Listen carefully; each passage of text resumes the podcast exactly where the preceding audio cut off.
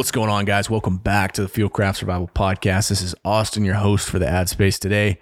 And if this is your first time tuning in, we appreciate you being here. Welcome uh, to Fieldcraft Podcast, and welcome to the community of preparedness. And we appreciate you coming to us for your preparedness needs.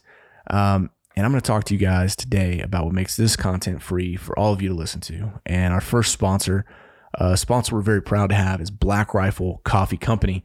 Uh, all the guys and gals over at Black Rifle have been awesome to work with. Really enjoy it.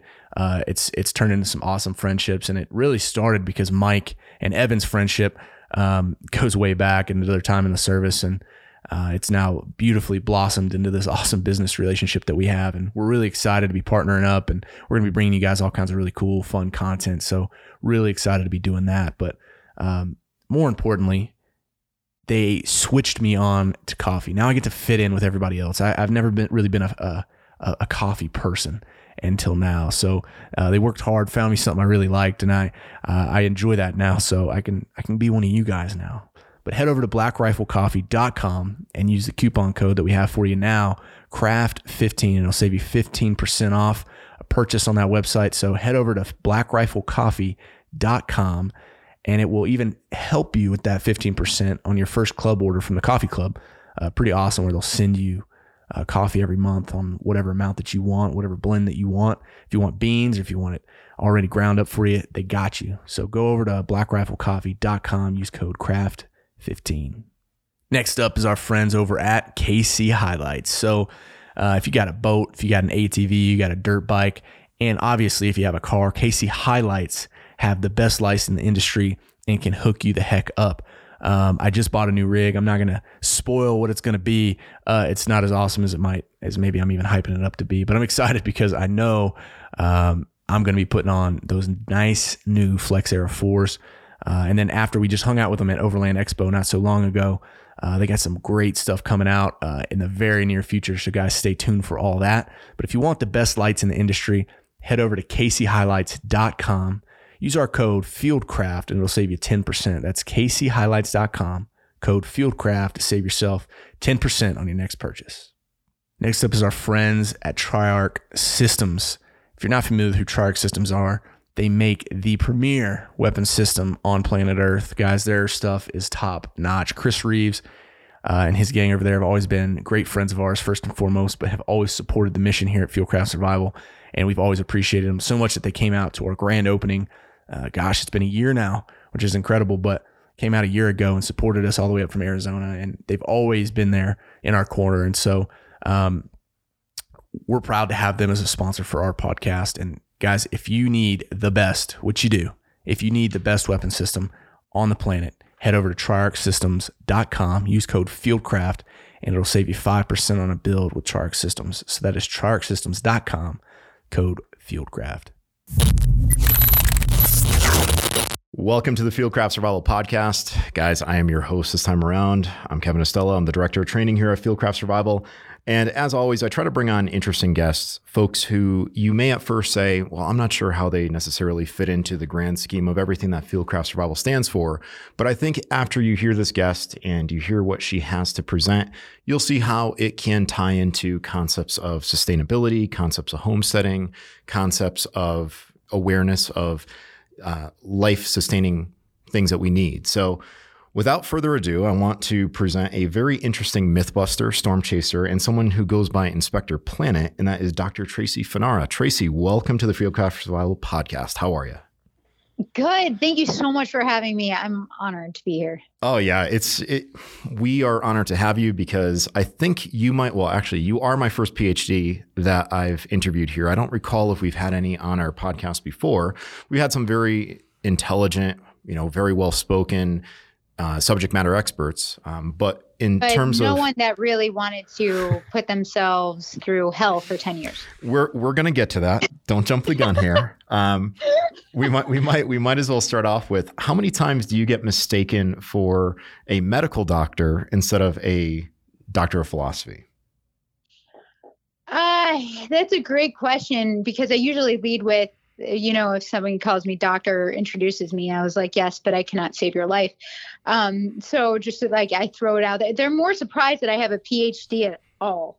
Um, not that I don't, I don't speak well or, you know, anything like that. Just, you know, I think that people get stereotyped, and I, and I have long blonde hair, and, you know, I'm, I'm a female, and, uh, and I'm kind of mainstream. Uh, so I think that people are just surprised in general.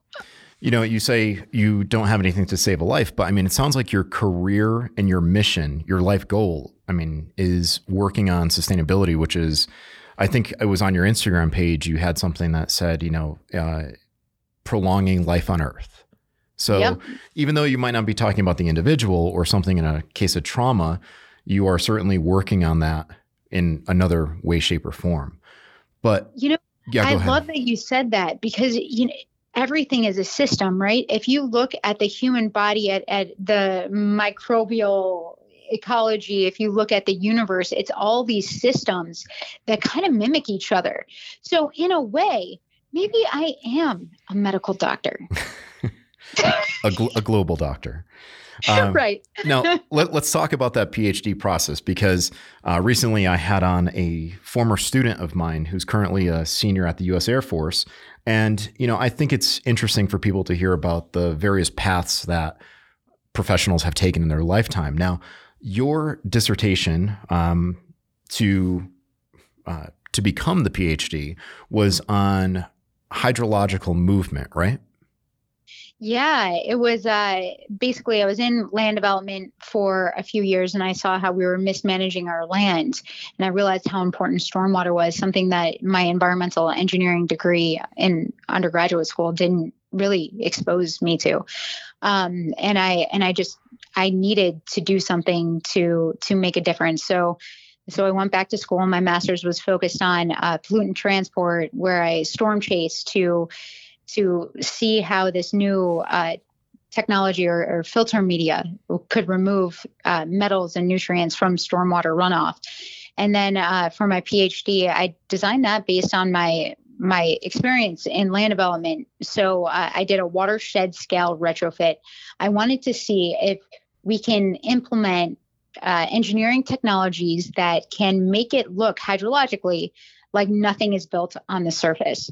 Uh, and and in fact, with with it, putting things in like rain gardens and cisterns and green roofs, really disconnecting our impervious surface or anything that rain can penetrate through. By disconnecting that, we can get up to ninety percent in well in the watershed that I was studying.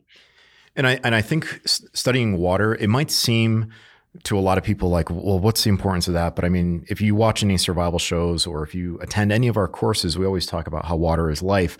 And yet, you know, people don't understand how how fragile the water system is. And we have a lot of folks who are listening who are active homesteaders, and, you know, maybe they don't have necessarily the best practices, or maybe they're just learning how to manage these small community gardens that they're doing, or, you know, they're their, you know, backyard uh, raised gardens or whatever they have. So, I mean, I think there's a lot of misunderstanding of, of the role of water and where water goes and where it comes from and whatnot. Um, where do you, Absolutely. where, where do you feel like the average person kind of gets it wrong with like an understanding? Like, since you are technically a Mythbuster, we'll get there later. Um, since you are a Mythbuster, what are some of the common myths about the water we consume, the water that we use in our daily lives? What are some of the common myths that the average person should be aware of, or maybe some of the unknown facts that, that just don't get brought out right. into the limelight? I mean, w- we don't have enough time to go through all of them, because there's, there's a lot. And, you know, part of my research, I asked my friends and, and then the, the community where they thought that their, that their water went when it entered a storm sewer. And seventy-two percent of people either didn't know or thought that it went to a wastewater treatment plant, when most places in the United States and all of Florida, every single drop of rain that, that falls on the ground surface picks up that pollution and goes right to a natural water body and eventually into our drinking water supply. And and a lot of people don't know that we're not creating any new water. The water that was here a thousand years ago will be here a thousand years from now. So we better we better treat it right, because we're going to drink that same water that we flushed down the toilet. It's uh it's it's just uh, I think that we're so disconnected because we have this miracle of turning on a faucet and having clean, safe drink wa- drinking water. But that's actually not the case everywhere in the U S, and it certainly isn't the case worldwide, where unsafe drinking water is the leading killer among children, uh, a fact that really started me on my path towards sustainability and environment. Um, so so there's... There's just so many myths when it comes to water. People look out, like look at a globe, and they're like, well, seventy percent of the earth is covered in water. We don't have a water shortage. But the truth is, our accessible water is only like zero point one percent, our accessible drinkable water. Um, and and to desalinate, yeah, we have the technology to to turn salt water into drinking water, but it's really expensive and really energy intensive. And at this point, it's not feasible. Um, to go to to our ocean water as a drinking water source worldwide. Um, so there's there's so many challenges that we are just uh, oblivious to, because the environmental engineers on the back end are doing all this work. I always call them silent superheroes. I guess I'm I'm one of them, because I am an environmental engineer. But but those people that maintain clean air, uh, food, uh, soil, water, those are the people that that are making sure that we have what we need to survive. You brought up a really interesting point, and that's the idea of comfort with just being able to turn on the the faucet. I mean, my father came from the Philippines in nineteen sixty-five, uh, and you know, he always said how one of the things that he marveled at here in the United States was that you could turn on hot water immediately and you don't have to boil it. Um, and you know, we often will tell our students a great practical real world exercise to do is to turn off the breaker in your house and try going seventy-two hours with no energy in your house, right? Living, living in the dark, so to speak. I love well, it. Another thing that people, if they want to take it to the next level, turn off the water, right? And there are a lot of folks out there that don't realize our dependence on the water. And also they believe, you know, here in Utah, we recently had in, in one of the counties, we had a, a boil water order. Well, a lot of people believe if you just boil water, you make it safe to drink, but there are certain chemicals that will not boil off, and they will remain in that water, and it will be very unsafe to drink. So right. in, in your research, I mean, what are the, the chemicals that we should be looking out for? Is there anything that, that really stands out from uh, when this rainwater gets picked up uh, into the gutters and it goes through the point source and out into the ocean or out into these bodies of water? Um, uh, is there one chemical that's really like the standout, like the killer? I mean, you know, you, you always hear about forever chemicals, mm-hmm. these P FAS, you know, uh, Teflon. Dark water. Uh, Mark Mark Ruffalo just made a movie about them. It was fascinating, the, by the way. I, I I could not stop watching that movie. Right? I mean, mind blowing. It was just two thousand eighteen. You think that these things are such in the past, um, but but we know that a lot of these chemicals, the the nuclear waste, everything like that, that that stuff. Stays and maintains. I mean, I'm from Buffalo, New York, and it's one of the most polluted places in America. I, I mean, we've had ninety-nine Superfund sites. Uh, we were part of the Manhattan Project. Uh, I've had seven friends from high school have cancer. Um, uh, I mean, it's just in their thirties, you know, it's, uh, these things are, are real, real problems. It, and in my research, you know, I really focus on, on, nutrients and metals and things that that impact the ecosystem, uh, proliferate algae blooms that that can be toxic, and then those toxins can get in drinking water systems. Uh, and then, you know, and then if you want to go into the wastewater side, then you have all the pharmaceuticals that we are ingesting that end up in our wastewater system, um, and things that people put down their sink that they shouldn't, or the the lotions and everything, sunscreen, everything that we use that go into our wastewater Uh, treatment plants that, you know, we only test for so much. We can't test for everything because those tests are really expensive and they're, they're, they take a lot of time. So a lot of these chemicals seep through, go into our natural water bodies from the wastewater treatment plant, and then get uptaken from a drinking water plant. Uh, a lot of times, you know, there's ozone or U V or something that can really break up those uh, hydrophobic change, which are which are the um, non-polar uh, chemicals. So chemicals that can't be removed by filter media, and chemicals that take too long for microbes to break down or can't be broken down by microbes. Um, so so there's there's many different chemicals that you have to look for depending on your, your drinking water source, but it all ends up being one water anyway. The old kind of idea of collecting rainwater then, I mean, you still would have some type of risk that you'd be, you'd be, you know, factoring into like your, your water consumption, even with just rainwater, right? Yeah. Or rainwater, you might be surprised, but if you take the pH of rainwater, it's, it's pretty low. It's around four point five in a lot of places. Um, and, and that's because think about everything that comes down with rain. You, one of my friends, uh, noted that there was a lot of smog. I was in L A last week and they saw a lot of smog. Um, and then they're like, oh, but it rained and now it's clear. Well, they went somewhere, um, right? Where do you, where do you think those particulates went? Um, so, so yeah, I mean, harvesting rainwater, um, is a, is a great idea in locations where the watershed doesn't depend on, on that base flow from, from rainfall. Um, But places like Florida, where we get a lot of rainfall, it's a, it's an absolutely excellent idea to use for irrigation, um, and basically to slow the water down and let it percolate right where it falls. Um, but yeah, I mean, for, for me personally, um, I would I would still have some kind of treatment. I would use activated carbon because you're not going to have, you know, those same chemicals that are in, you know, wastewater falling from the sky.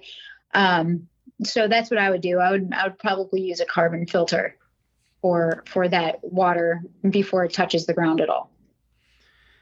You know, it makes you want to just look at every single glass of water as suspect. You know, like yeah. If someone hands you a glass of water, you know, you want to ask them, right. did, did you run this through activated carbon? Now, w- with your research, I mean, you spent how many years uh, working on your, your dissertation? What? Many years. Um, so...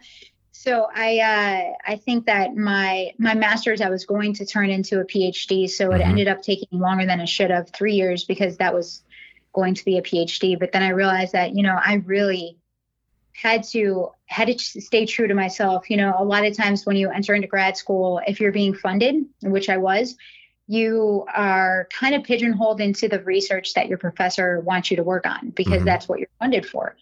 Um, but I was lucky enough to find outside funding and create my own PhD. And that's what, uh, that's what I would always recommend for students to, to go out in the real world first, know exactly what they want to do, what their calling is, and then, you know, find their own funding so they can, they can make that a reality for themselves. Um, and so that's, that's basically what I did is then, you know, look at the, the watershed scale, and that took about mm, four and a half years. So, so seven years of grad school and three years of undergrad. I did the five-year program in three years, which was miserable. um, but it got done. I had fun in grad school instead. I was going to say Florida is not exactly known for being a, uh, a very prudish school. And I'm sure you had a, you know, plenty of, you know, fellow colleagues over there that were going out when you were probably staying in or working at the library. And I'm sure that's a yeah.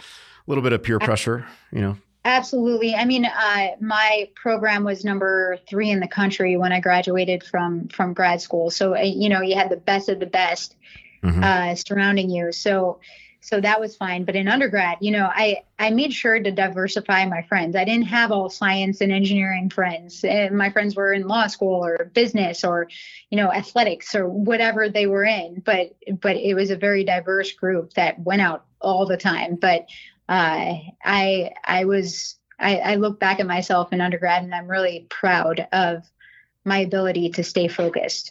I wish I had the same focus. Uh, my, my, my undergrad was uh, filled with a, a lot of blurred memories.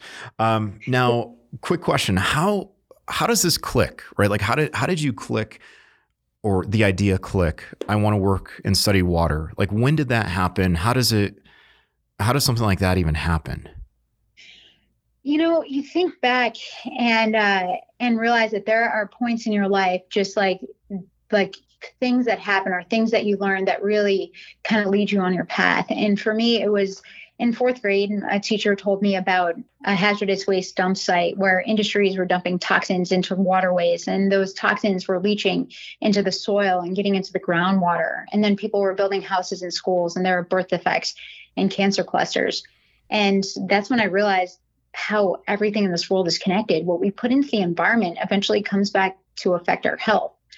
And then it was it was later in life, and, and I talked about this a little bit earlier, when I found out that unsafe drinking water was a leading killer worldwide. That just blew my mind, that we just turn on the faucet and people had to walk miles to get water that was then unsafe to drink. Like it just, it it made me realize my passion. Like I had to do something about this. Um, and then, and so I heard about, you know, a career where you can provide clean water and and clean air and enough food, and you can build and design things. And I was like, sign me up. I want to be a superhero. So I became an environmental engineer. And then uh, my experience in land development and how we were mismanaging our land, putting so much concrete on the surface and really manipulating the water cycle, it just freaked me out. Um, and I would tell my clients, you know, there's a, there's a better way. I can save you time and money by by eliminating infrastructure and designing, you know, low impact development strategies. And they were just like, nah, I know how, how long it's going to take and how much it's going to cost. I'm just going to do it the way it's always been done. Um, so that's why I went back to school. I, I had to prove that there was a better way. I mean, it sounds like you're referring to like all the the quick drainage routes for water out of like Los Angeles, like all those giant, are they culverts? I mean, what, what are they technically yeah, called? Yeah, you're exactly right. We have historically designed systems to get rid of the water as fast as possible to, to avoid flooding. Um, anytime you put concrete on the ground, you take the water that used to infiltrate into the ground and you put it on the surface where it runs off at higher velocities, higher quantities, lower water quality, and higher temperatures into our natural water bodies. Um, so in L A, it's a little bit different because you you know you don't get the kind of rain that we do in Florida. So even a little bit of rain will cause a problem because you don't have that porosity of the soil. So it's basically even your green space is like concrete because that water can't infiltrate because it's been dried and pressed down for so long. So you get these flash floods. Um, and then, you know, like a lot of places in L A, I saw some storm sewers going right into the ocean. Um, which, you know, that's how most systems are are built. And I'm not against that because when when you have combined sewers, then you have that sewer sewage overflow. Uh, so it, there's no winning. But but yes, you are correct. Yeah. And all drains lead to the sea, right? That's what I learned in Nemo. Right. Yeah. It's all one water. That's very true. Guys, we're going to interrupt the podcast just a second and talk to you about our sponsor, Bespoke Post. This fall, as you get back into the swing of things, Bespoke Post is here with a new seasonal lineup of the must-have Box of Awesome collection. Bespoke Post partners with small businesses and emerging brands to bring you the most unique goods every month.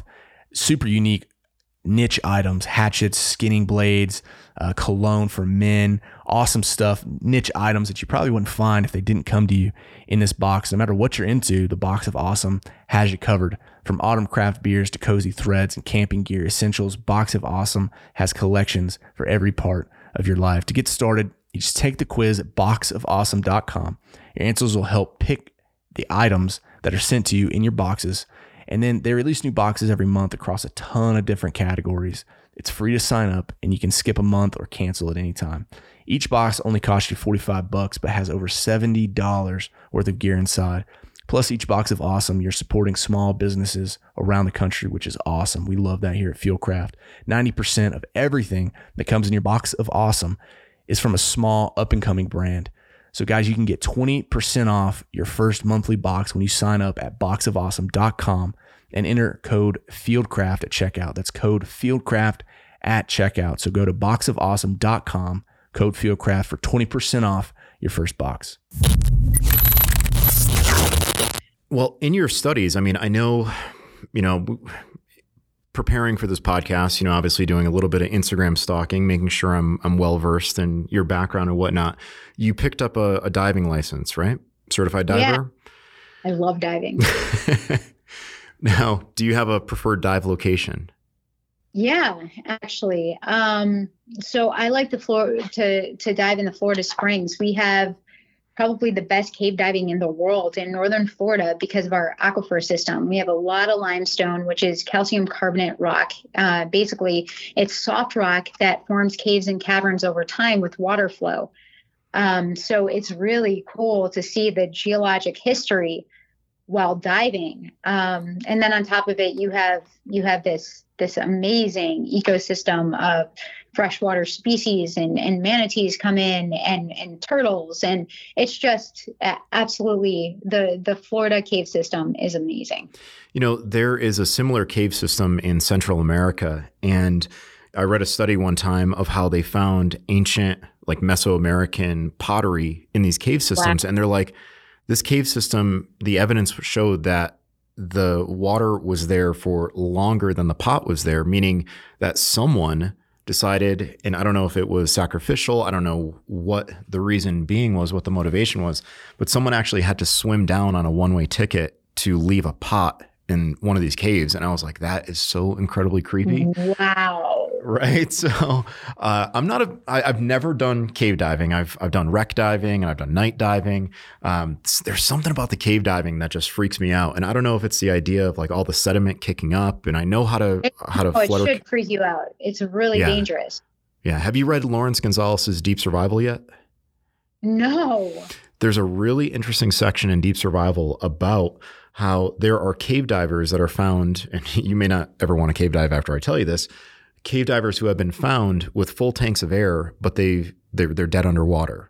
And Lawrence Gonzalez, who goes into the psychology of survival, explains how panic and, you know, kind of losing your cool, I mean, the whole book is about the concept of being cool, staying cool, how there are folks out there that are perfectly equipped to deal with whatever problem or emergency they have in front of them, but they don't know how to process it and they end up dying.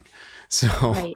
so if you haven't read that book yet, there's a whole section on cave diving, and it's, it's fascinating. It, it made me kind of second guess if I ever wanted to do it. And I just haven't had the opportunity to go cave diving. So I will. Yeah. I mean, and I'm going to be completely honest that it freaks me out too, uh, getting stuck or something falling or so, something, you know, because we are pulling so much water from our aquifer, especially with Nestle taking so much of it.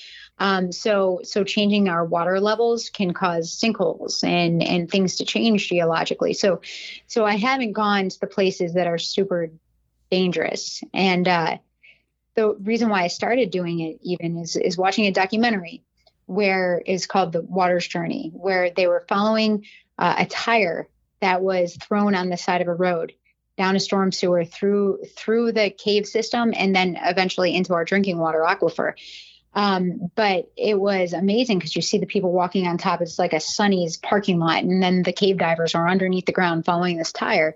But at the end, it was like R I P, and probably one of the most famous cave divers, and and I can't recall his name right now. Um, but it was like this this thing where it kind of, kind of inspires you to live on the edge. At the same time, it's like, wow, like, we need to understand everything underneath us that, to understand, you know, like, the threats that that our natural resources that would, we depend on face. That diver wasn't like Richard Kohler or, or John Chatterton, was it? The guys that did Shadow Divers? Ooh, maybe. I don't think so, though. I think his name was, eh, I'll think of it. Okay. I'll think of it by the end of this podcast. All right. Sure. Well, I mean, it seems like your your work has taken you obviously from academia into the wild. And at some point, someone paid attention. Someone was was noticing, and they were like, okay, we're going to offer you this opportunity. What was it like making the transition from academia to, you know, I'll just use use the word Hollywood loosely, to television or... Very loosely. Yeah. Um, yeah. You know, it was... Uh, After I realized that, you know, like I was saying earlier about my friends not knowing where their water goes or where it comes from or where it goes when they flush their toilet, um, I realized how important communication was, because I actually saw their behaviors change. And then I saw uh, my eleven-year-old niece came to my house, and uh, she was worshiping Kim Kardashian. And this was like two thousand twelve around. And I and I was like, why? Why? There's got to be better role models. And I'm like, why don't you... follow. And then I couldn't, I couldn't think of a female role model that looked like her, that, you know, that, that was doing something that I would want her to use as a role model. And, and that's when I realized, you know, I have a responsibility to do more than what I'm doing nine to five. So uh, I made a video of my dissertation research, and that's what Mythbusters found. Um, And and to be honest, I was talking to Discovery on developing shows before they found me um, for that show. Uh, and uh, it's really mission driven. It's not, it never feels like it's Hollywood. It always feels mm-hmm. like I'm, I'm just trying to share what I know and what I learn and my passion for how the world works and to inspire other people to love the earth too. You know, it's, it's unfortunate. I mean, a lot of those, those networks, um, History Channel, A and E, um, you know, Discovery Channel, Animal Planet, like many of them start off with very, very good intentions. I remember as a kid years ago, I watched, you know, the the footage of animals on like the, the African safari. And I, that was like right. every single night I was watching footage of, of animals on the African safari. And then suddenly it became like, okay, we're going to do like an extreme garage, or next thing you know, History Channel. And don't get me wrong, I've worked for the History Channel, loved to death. Um, but I'll tell you, everything seemed to be like, okay, well, what if we had Adolf Hitler here, Nazis there? And it was like, everything was Nazis. And I'm like, okay, there's more, right. there's more to World War Two than just the Nazis. And but, if you're not a white middle-aged man, you're not, uh, you're not hosting a show on History Channel. You know, and believe it or not, they actually were coming after me real hard for a while, because they're like, yeah, we have a open, um, we have an open order saying that we need to get a non-white lead. And they're like, yeah, you're just enough brown. I mean, they didn't necessarily say it that way, but I'm half Filipino, so I'm right. tan, I'm tan year round. I count. count. That's right. Quota. So uh, I think a lot of those networks, they start off wanting to be very informational, but after a while it kind of gets polluted, no pun intended with you as a subject expert here, but it kind of gets polluted with this idea of like, we have to be entertaining, right? And after no. a while, unscripted T V, it's like, okay, how unscripted is it, is it really, you know? Right. So, uh, yeah, I mean, the same thing happens to politicians, right? I think that everybody has good intentions going in, and then, and then they have to try to uh, get the masses on board. And that's when things start to change and shift. And, and what I really like that Weather Channel does, mm-hmm. um, because, you know, they're the only network, I think, that that gained viewers in the past couple years. Mm-hmm. Um, they they stick to the science. And, yeah, they do some of this, some of this, you know, stuff to just bring people in. But the stuff that they're doing, you know, I do one of their shows called Weird Earth, where it's like YouTube videos of these crazy things. And then experts take a journey on what it could be. And, you know, five, four out of five of the, of the hypotheses are wrong, but we're teaching them w- about those hypotheses in the, in the making. So it basically, it tricks the viewer into learning. And, and Mythbusters does that too. Mythbuster did, did a great job of doing that. And, and I'm okay with that. I'm okay with that, just as long as it's, you know, there's a line that that you're still being informational and inclusive and, you know, increasing scientific literacy of the general public to you're just purely entertaining and just feeding the ignorance that we, that, that we have in our country. Yeah. And, you know, I'm totally fine with a, a term that one of my late professors coined called infotainment. As long as right. you have full disclosure before the fact, like, look, here's, you know, Mythbusters, you have two hosts and a, and a series of co-hosts, and you're going to have fun with this. They're going to, they're going to have a blast. They're going to joke right. around, and you know that they're going to joke around, and they're going to have, you know, funny little doodles and, you know, some antics here and there and some creative editing. But uh, what I have a pet peeve of is when you have a show that's presenting itself as very serious, yet you can read between the lines and get an idea that there's probably a casting director, or I should say a, a director or, you know, someone behind the scenes who's telling the people on the camera, okay, you have to do that again. You got to do that again. You got to do that again. And after a right. while, you can see that it's more forced than natural. Yep. Sounds like you've experienced that. I mean, I haven't you? Like. Oh, yeah. Yeah. It's, uh, yeah, it's pretty, pretty typical. And the thing is, sometimes, sometimes when they have you, can you do it again? Can you do it again? You mm-hmm. know, it's because you, you did it great the first time and they didn't catch it. Right, right, right. But, but yeah, I mean, um, so it is, it is, I think it's a responsibility of scientists and anyone passionate about something that they're willing to be correct about. Um, you know, not passionate to the point where they're closed-minded, but passionate to the point where about the right things, about learning, about expanding their knowledge as well as the people watching. Um, you know, like, I just feel like it's a responsibility of everything, of everyone to share what they know. You know, zero point one percent of the world's population is scientists. If they're not sharing what they know, then how, how are we supposed to advance? Yeah. You know? And there's an expression, um, when an elderly person dies, a library closes forever. Right. It's, it's so true. And, and so much of this isn't written down. I mean, I know I, with science, I get, um, I'm nervous. I'm nervous to, to be a first author on publications because I, cause you have a whole critic, uh, board that like tries to tear your work down, and it's mm-hmm. intimidating. And even when it does publish, no one's reading it, you know, like, so, so doing this, these videos and being part of, of mainstream media really helps in that respect, you know? Oh, absolutely. Yeah. I, and it's, it's funny because I think the further you get in academia, the more potential there is to experience uh, imposter syndrome, you know, I, where you feel like there's going to be someone sitting in the back of the room that's going to stand up, maybe all dramatically with a, you know, a hat on and a long trench coat and say, you're a fraud, you know? Um, right. And, and I don't know what it is about that phenomenon, but it feels like the further you get, you're almost always worried that someone's going to call you out until you realize, okay, you've done all your due diligence, you've done all your, your, the legwork, and you one hundred percent believe in the work that you've done because yeah. it's undeniable, it's true. Well, yeah. I, I mean, it's because the more you know, the more you realize you don't know. Correct. um, so, so as we advance and we learn, and, and I learned this the hard way. I was an expert during the Florida water crisis, mm-hmm. and I was an expert in Florida red tide, but, but through like, I was like the only expert that was willing to go on social media and try to educate the public, which it was a heated public.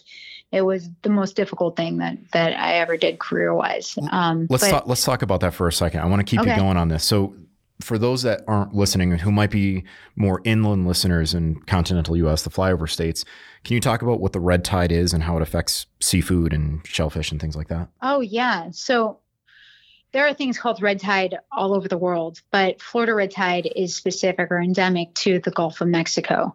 Um, now, o- over millennia, we've gotten you know, seventy percent of our oxygen from, from phytoplankton. Cyanobacteria, the fresh uh, start freshwater species, I believe, was the start of the Great Oxidation Event.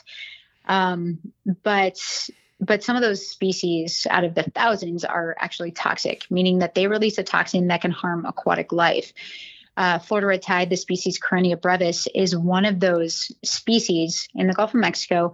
But what makes it so unique is not only that it releases the toxin that affects aquatic life, but it can also aerosolize, meaning that the toxin, uh, it's hydrophobic, meaning it hates water. So it sits on top of bubbles, sea foam. Uh, anytime waves crash, those bubbles break and the toxin is released into the air, sticks onto sea salt particles, moves on shore with winds.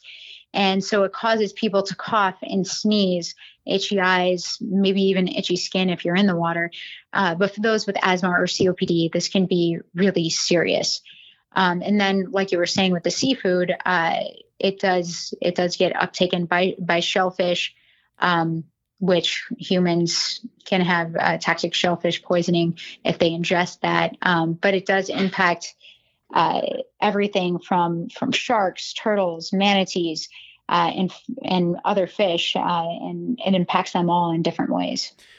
One of my acquaintances that I, I know through just various trade shows, and I've, I've known him through the survival circle, is Dave McIntyre. He's one of the first guys to win that show Alone on the History Channel.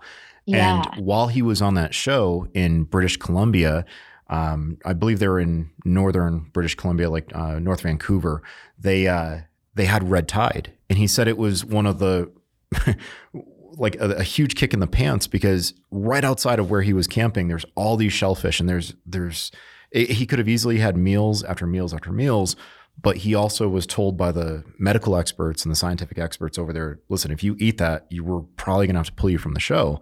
So you can imagine the frustration of, of, you know, wanting to win the half million dollars or million, whatever it is, and then finding out, okay, you're not going to have it as easy because, by the way, the stuff that we're dangling in front of your face, you know, like a carrot, or in this case, uh, mussels and clams, could potentially kill you. Um, so I can imagine the fallout from those in Florida who are relying on fishing industries hearing you saying, hey, you can't do X, Y, and Z, I mean, you must have had it pretty rough. Yeah. I mean, it, it really did crush economy, tourism, um, you know, the, the, Uh, the death threats I got were from mostly uh, people that own bait shops. Yeah, the, the public kind of turned on scientists somehow. Mm-hmm. Like it, it's our fault. Um, but but yeah, absolutely. And it's interesting that you say that about Vancouver, different species. But but yeah, these toxic algae blooms happen all over the world. Um, but if you uh, if you read, the first indication of Florida red tide was from a scripture written in the fifteen hundreds by Spanish explorers that came over to the Gulf of Mexico. And if you actually read the story, it was hilarious. One part, because they ended up having to go na- naked into a boat. I, they lost their clothes somehow, but then they ate shellfish. Um, and, and that shellfish was toxic. And that was our first anecdotal evidence of Florida red tide being here back, you know, hundreds and hundreds of wow. years.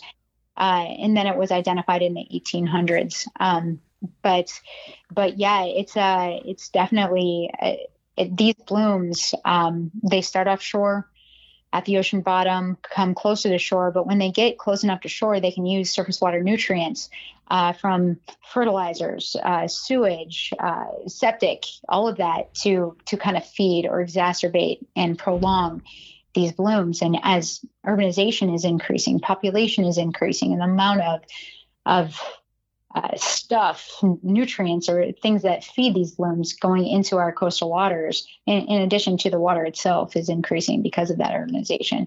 Um, we're having these blooms that are, that are extremely intense. Um, so, so it's, uh, it's, it, there have been years where it's been absolutely devastating, making international news. And that's what happened in two thousand eighteen and nineteen. Um, and then this past year, or this year, in two thousand twenty-one, we had that uh, bloom in Tampa Bay that made national news because it, it followed a wastewater um, a wastewater break from a phosphate mine, and then a hurricane event actually pushed the bloom into an enclosed uh, bay, um, and it was it was it hasn't been that bad since the nineteen seventies. Wow. I had spoken recently to someone who was working on stocking like a small pond on their property. And at the same time, they also didn't want to let it be known that that pond, you know, contains various fish that they were going to, you know, harvest in, you know, worst case scenario. But they also were saying how they wanted to keep the grounds clean and they wanted to keep the grass well maintained. So they couldn't understand why there was so much lily pad growth. And then they were speaking to someone who was a small pond management pro, and they said, if you're using fertilizer for the grass and that leaches into the water, it's going to fertilize the vegetation in the water, and everything is going to, you know, go through the, you know, go through this growth spurt. And, you know, I don't think people realize, or it might just be an afterthought, like, okay, that makes sense, you know, well. All right, guys, one more time, we're going to stop the podcast and talk to you about one of our sponsors. And the sponsor is Element. Element is a drink mix that's taken over the world. With Element, you can get those valuable electrolytes back after fasting, working out. It'll help you fight off that keto flu, carb cravings, and kickstart your day in the morning to help you fight off that late morning grogginess that we get. I know I suffer from it. Uh, it's horrible, but this stuff actually helps. Element has zero sugar, no artificial ingredients or coloring. Many professional athletes in leagues like the N B A, N F L are starting to use Element, uh, including teams from uh, Team U S A, the Olympic team, the weightlifting team, uh, a couple of SEAL teams, and some other tactical teams from our country's finest. Element is offering the Fieldcraft Survival podcast listeners a special opportunity to try Element for free. Using our link down in the show notes, Element will send you a sample pack that includes eight packets of assorted flavors. All you have to do is pay the shipping, which in the U S is probably around five dollars or something. So don't miss this offer, guys. It's totally risk-free. And if you do end up buying some and changing your mind, you can return it, no questions asked. Element is really proud to, to offer you guys the no B S customer service, which is so nice, especially in the world of automation. A company that has customer service right is much appreciated. So we've tried Element here in the office. We love it. We think you guys should try it too. And we promise you guys that it's worth checking out.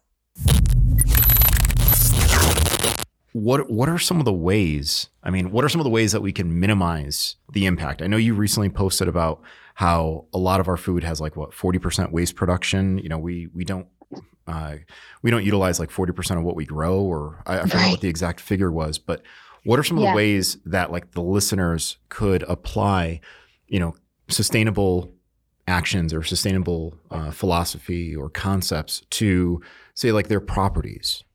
Yeah, I mean, that's really where it starts, because regulations, waiting for regulations change um, is, I mean, it's just going to be too late.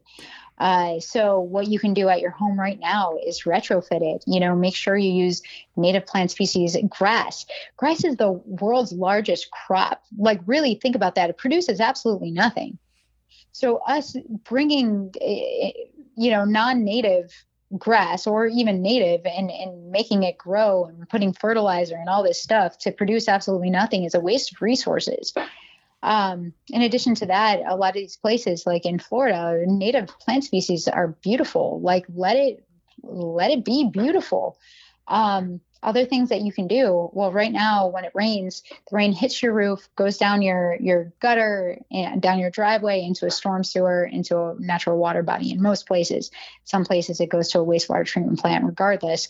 Um, if you can disconnect that impervious surface, or what water can't penetrate through, by, you know, water hits your roof, goes down your, your gutter into a cistern, which is basically a, a rain barrel, a big thing that holds water, and then it can be timed release into a rain garden or an infiltration trench or something that allows water to to do what it did before you built your house there. And so you can have that physical, chemical, and biologic breakdown of pollutants uh, before that water gets to your natural water bodies. Um, those are those are things that you can do right now, and it increases the aesthetics of your of your home as well. What what people view as, oh, this is a great lawn, you know, and it's all this grass that has no nutritional value. I mean, before, as you mentioned, all this grass was imported, like Bermuda grass and whatnot.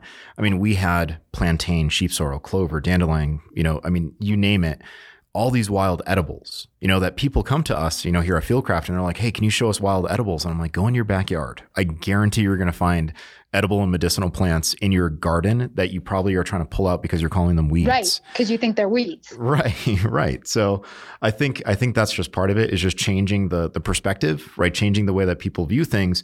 And, you know, what might necessarily not look so pretty might be very functional. Um, but right. I, I think that's a cultural change that, I mean, it's going to take years.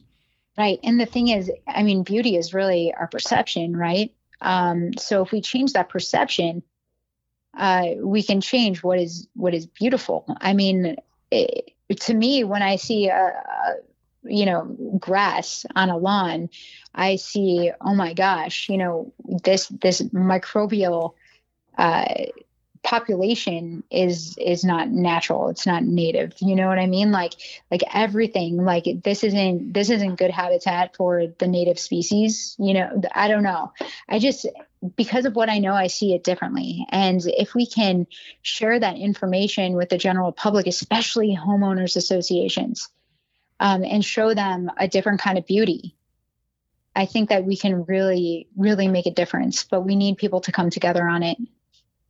Yeah, I agree. And I think you need to have, you need to, I mean, you got to hit it from multiple levels. You can't just, you can't just go community based. You almost have to go top down. Uh, you have to, you know, change it in, in a lot of different ways, or else it, it just won't stick. But, uh, right.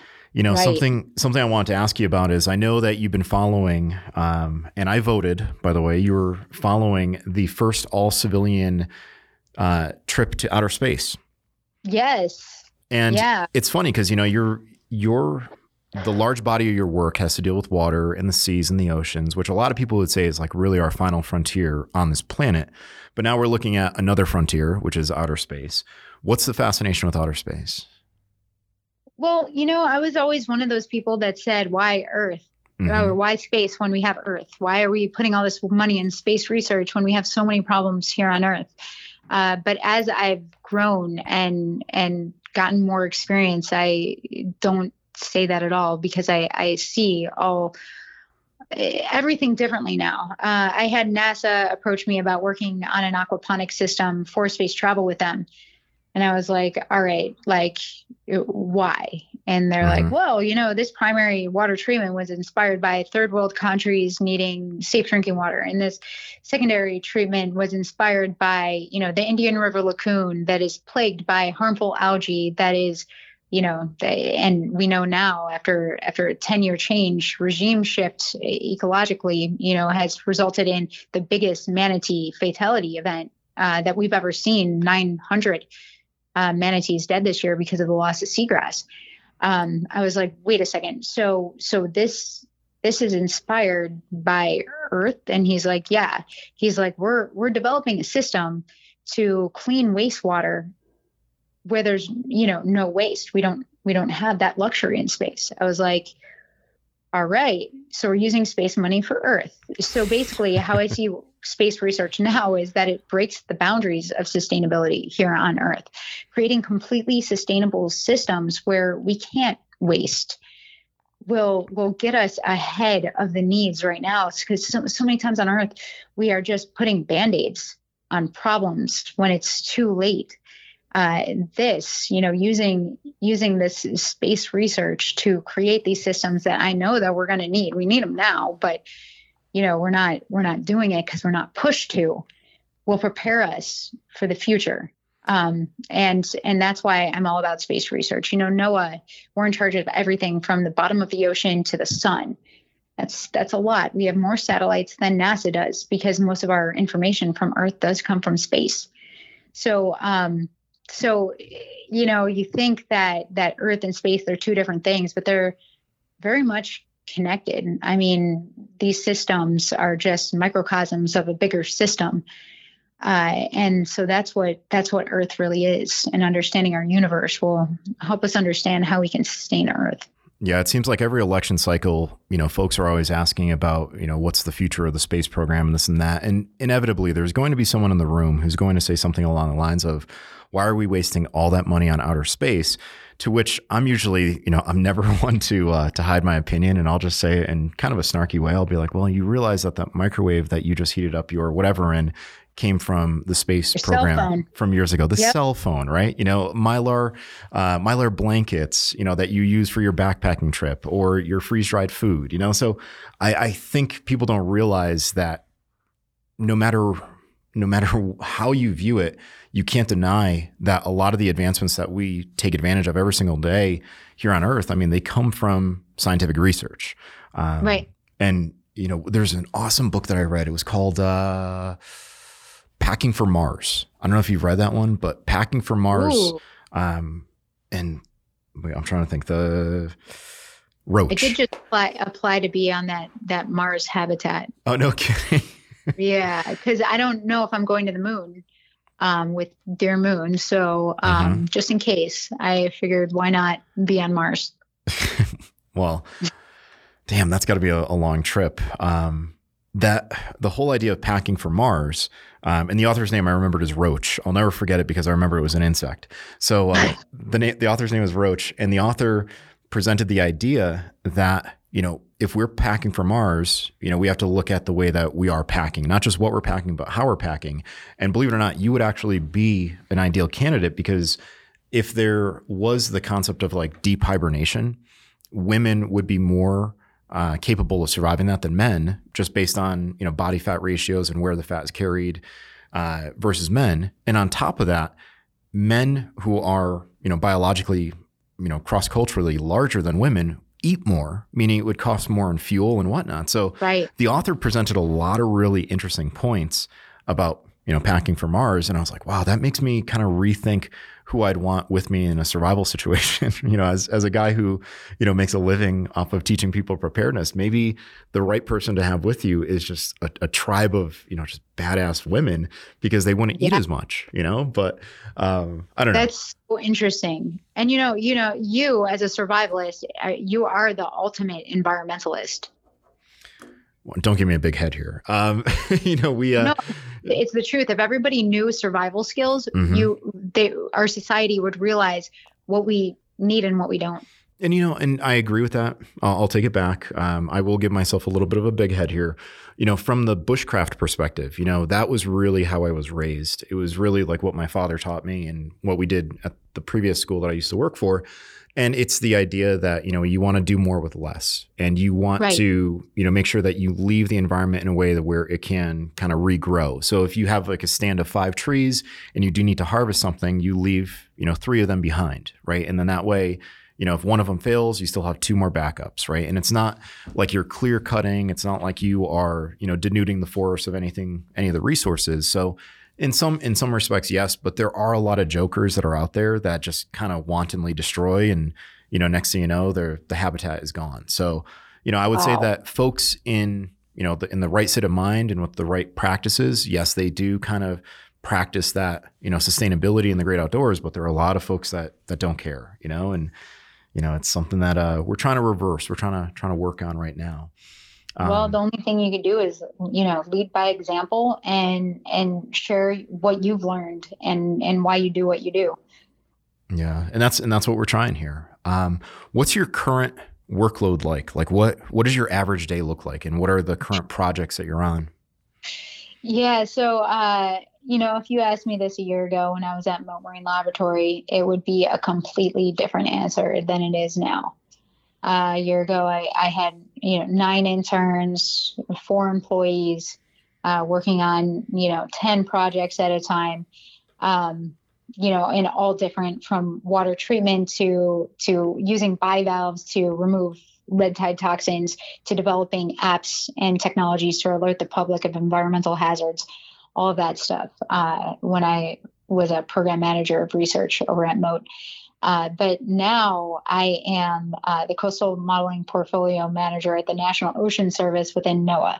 And my position is to work with other line offices, academia, industry to um, build a modeling system so that we better understand threats that our coastal communities and beyond face with a changing climate.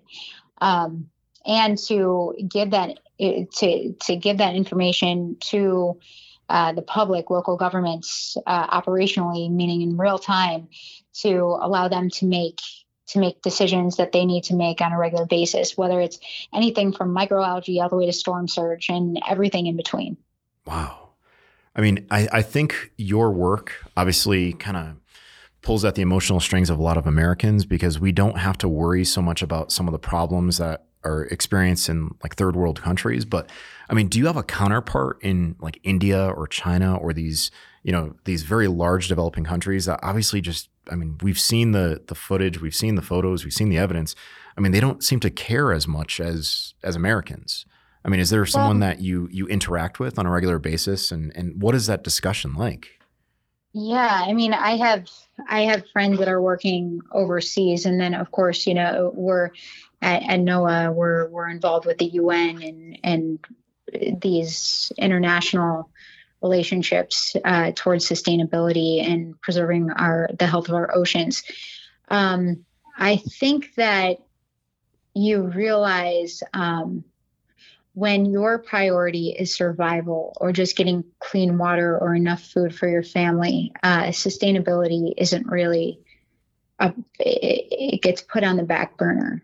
Um, I think that that it's really, it's tough in that respect to get priorities to change when when people just are trying to survive day, day to day. Um, but, but uh, it, it you know, you see these videos of all this waste in, in rivers in India or China. And then you look at, you look at the source of that waste. And um, then you realize that it comes from us a lot of the times, especially with electronics. Um, we were for a long time, and now, now I know China's not taking our recycling, but um, still a lot of our waste is brought to third world countries for them to deal with, you know, kind of uh, not in my backyard, out of sight, out of mind. Mm-hmm. Uh, I think that a lot of us in, in America don't, don't really realize that, that we're part of their problem.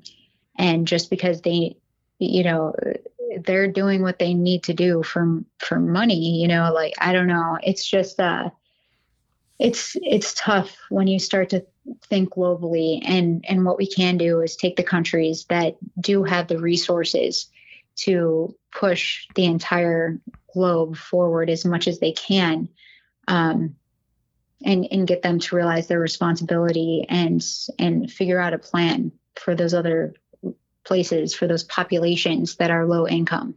When I taught a uh, A P Human Geography course uh, a couple of years back, um, one of the things that always got brought up in the class was, how is it possible to wrap your your mind around billions of people in the world, billions of locations, uh, you know, all these different stories of people? And one of the the models that we used as a as a teaching point was, imagine the world as a village of one hundred people. And it's a common kind of model that's been, you know, reprinted and reused, and it's it's seen its different iterations over the years. But they talk about how in that model, how few people actually have access to technology out of one hundred people, right? And how few people would be on the verge of death, how few people would be would be born, and this and that.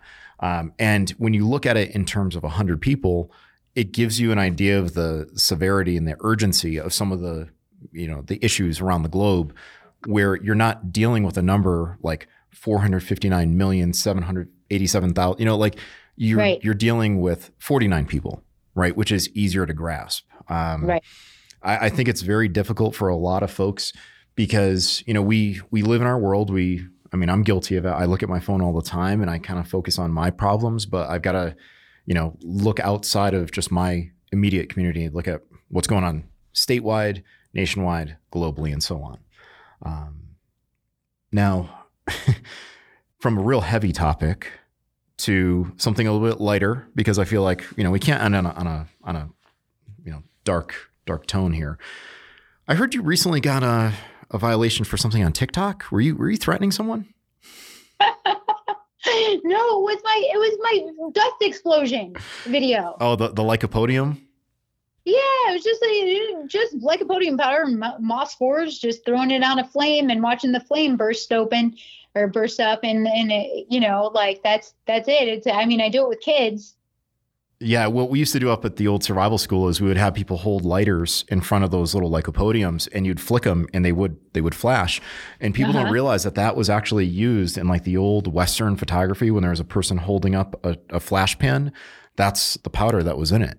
Um, that's so funny. Yeah. So I was just curious about that because, you know, you don't seem like someone who would be very threatening or intimidating or, you know, use no. violence in your work, but you know, for some reason, TikTok just, they got the wrong idea. Right, right. It's so funny.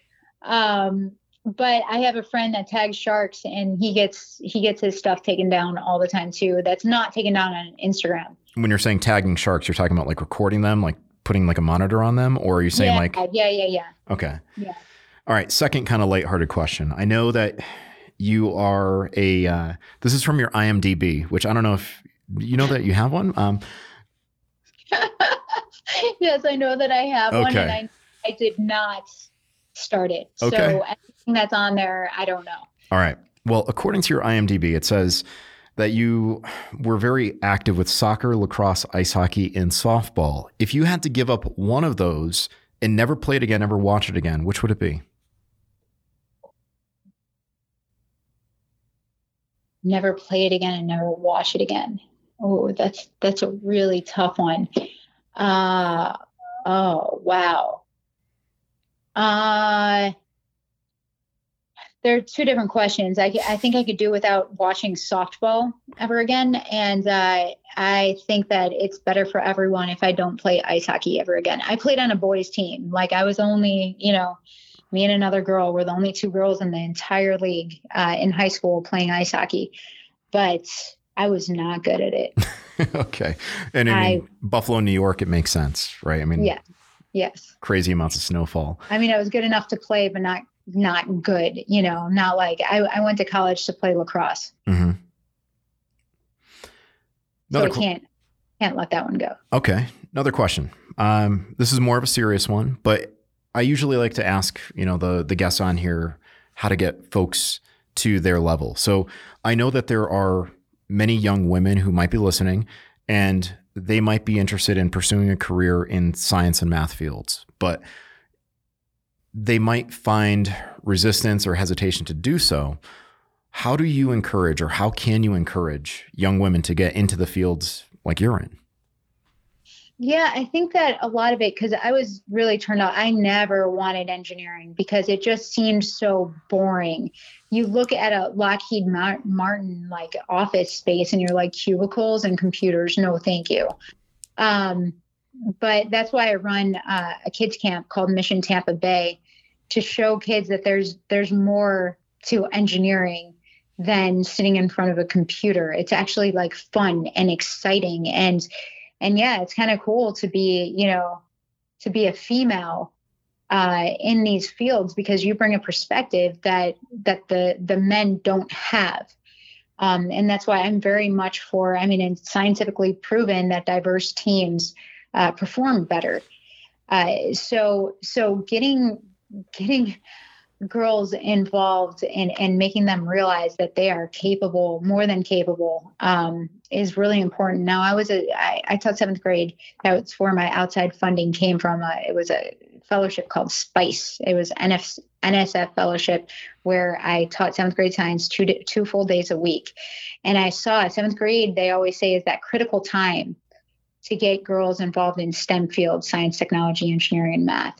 Um, And, and I, and I saw it firsthand in the beginning of the year. It was the, the girls knew everything. They were, they were the ones that the boys were copying homework from.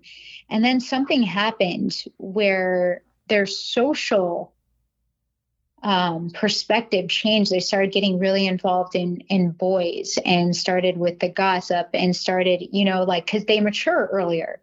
So they're, you know, it's just, it's just how it is. Females mature earlier and look for that next stage in life earlier than men do, or boys do.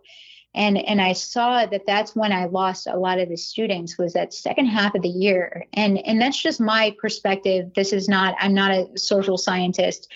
Um, or a sociologist. I, I, that's just what I saw. And, and I think really getting kids' attention and keeping it um, in that seventh, eighth grade time period is really essential. And having good teachers will make a huge impact. Good teachers that have the energy to do hands-on experiments and, and do a diversity of things, not just the Rube Goldberg physics stuff, but also get them out into the field, show them that environmental engineering is all about ecology and, and water and ecosystem health and, and worldwide things that, that is exciting to any kid.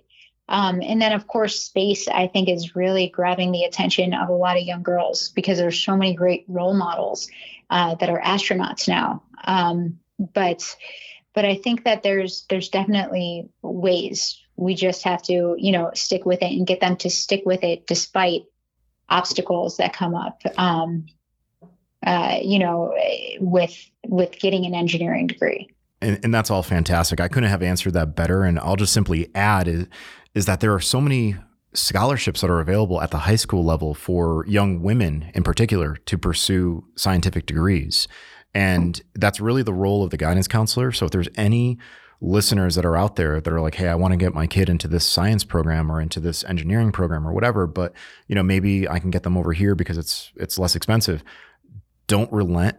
If anything, go after the guidance counselor and say, listen, I know that there are these scholarships available. How can I get my kid to, right, and, and pursue it there? Um, right. Where can people find you? I mean, I know, obviously, I mentioned, you know, some of the television shows and Instagram, but I'll let you kind of give your contact info in terms of social media or how people can reach you or follow you. Awesome. So I, uh, Inspector Planet, it's a, uh, It's Captain Planet and Inspector Gadget, because we can't have true sustainability with, with all the changes that, that are occurring in entropy and all that. Um, so the only way that we can strive for true sustainability is through innovation. And so it's the combination of those two make Inspector Planet.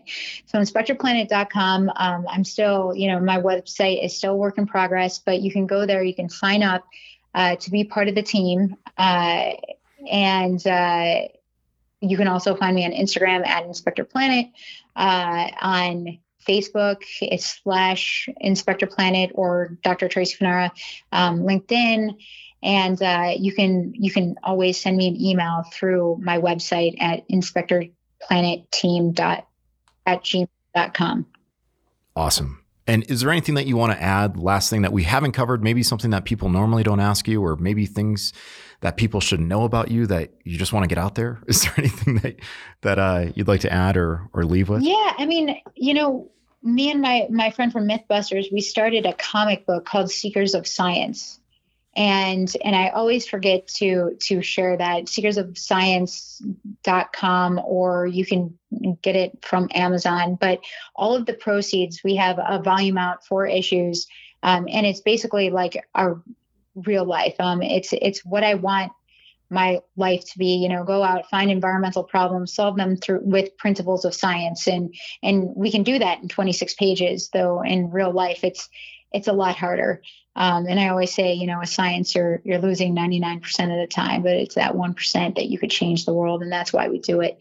Um, but yeah, so Seekers of Science comic book, uh, all proceeds go to um, giving more free copies to underserved communities. Wow, that's fantastic. It's, it's obvious that you're passionate about what you do. It's obvious that you are, you know, getting your hands in a lot of different different areas of, of changing the world, whether it's in person or, as you mentioned, you know, on television or in this comic book now. And I just appreciate your, your time and everything that you shared with us here on the, the Fieldcraft podcast. So thank you so much. Thank you so much for having me. You're yeah. amazing. So guys, uh, that is Doctor Tracy Fanara. Uh, please follow her. Please get your kids involved in the science fields. And until next time, I'm Kevin Estella with Fieldcraft Survival. Thank you so much.